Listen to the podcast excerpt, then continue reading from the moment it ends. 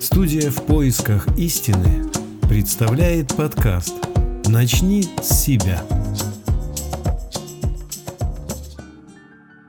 Семейные отношения. Каждый из нас в семье сталкивается с недопониманием, будь то родители, братья, сестры или дети. Вот и я столкнулась с этим в своей семье. И как следствие возникли обиды, ссоры, ревность, разочарование – и уже нет настроения что-то делать, что-то как-то исправить. И такой непонятный настрой бывает на весь день, а то и больше. Но честно, уже надоело это. И хочется, чтобы в семье была любовь и радость, взаимопонимание и взаимопомощь. Вы знаете, оказывается, слово «обиделся» означает «обидел себя». То есть меня и не хотели обидеть, а я надумала и решила обидеться – вот и получается, что сама себя и обидела. А ревность – это вообще жадность. Желание власти над человеком, чтобы он любил только меня и больше никого, чтобы он был только рядом со мной. А посмотрите, какие мысли нас одолевают, когда возникает ревность. Разве эти мысли от любви? Любовь – это забота, а не причинение боли, оскорбления, отстаивание своей позиции. Я поняла одно – в семье нужно руководствоваться во всем честностью, открытостью, любовью и заботой о человеке. Не играть с близкими в игры. Кто кого больше любит и кто больше выполняет дел.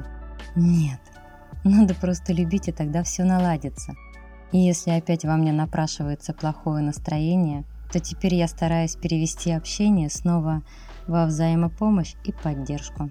Я поняла, что основа любых взаимоотношений – это уважение и любовь. Надо дарить это все своей семье безвозмездно, и тогда все будет хорошо. Хочешь, чтобы тебя любили? Люби. Хочешь заботы? Заботься. Хочешь взаимопонимания? Так научись слушать и понимать других. И тогда станет понятным, почему близкий человек поступил именно так, как нужно ему, а не тебе. Это его выбор. Не надо осуждать его а просто принять таким, какой он есть. Еще отметила, что в семье надо приумерить свои хочушки. Например, моя просьба к мужу или сыну «помой, пожалуйста, посуду». И я уже представляю, как супруг или ребенок тут же начали мыть посуду. А если не начали сию же минуту, то сразу думаю «А, я попросила нормально, по-человечески, опять сама должна мыть. Устала уже быть посудомойкой, уборщицей, служанкой и так далее. И уже начинаю мысленно собирать все грехи близких в одно целое, и меня уже не остановить. После начинаю уже слух потихонечку ворчать на любимых мне людей, которые не поняли, что произошло, ведь они хотели помочь, но попозже, не сию же минуту. А потом, накричавшись, думаю, ву, блин, психанула, зачем? Только всем настроение испортила и себе тоже заряд негатива дала на весь день. Это разве от любви и заботы? Нет, это от моего большого эгоизма. Вот знаю же, что нельзя так, а делаю. И своим примером показываю, что так можно поступать. Что можно требовать от других то, что я хочу.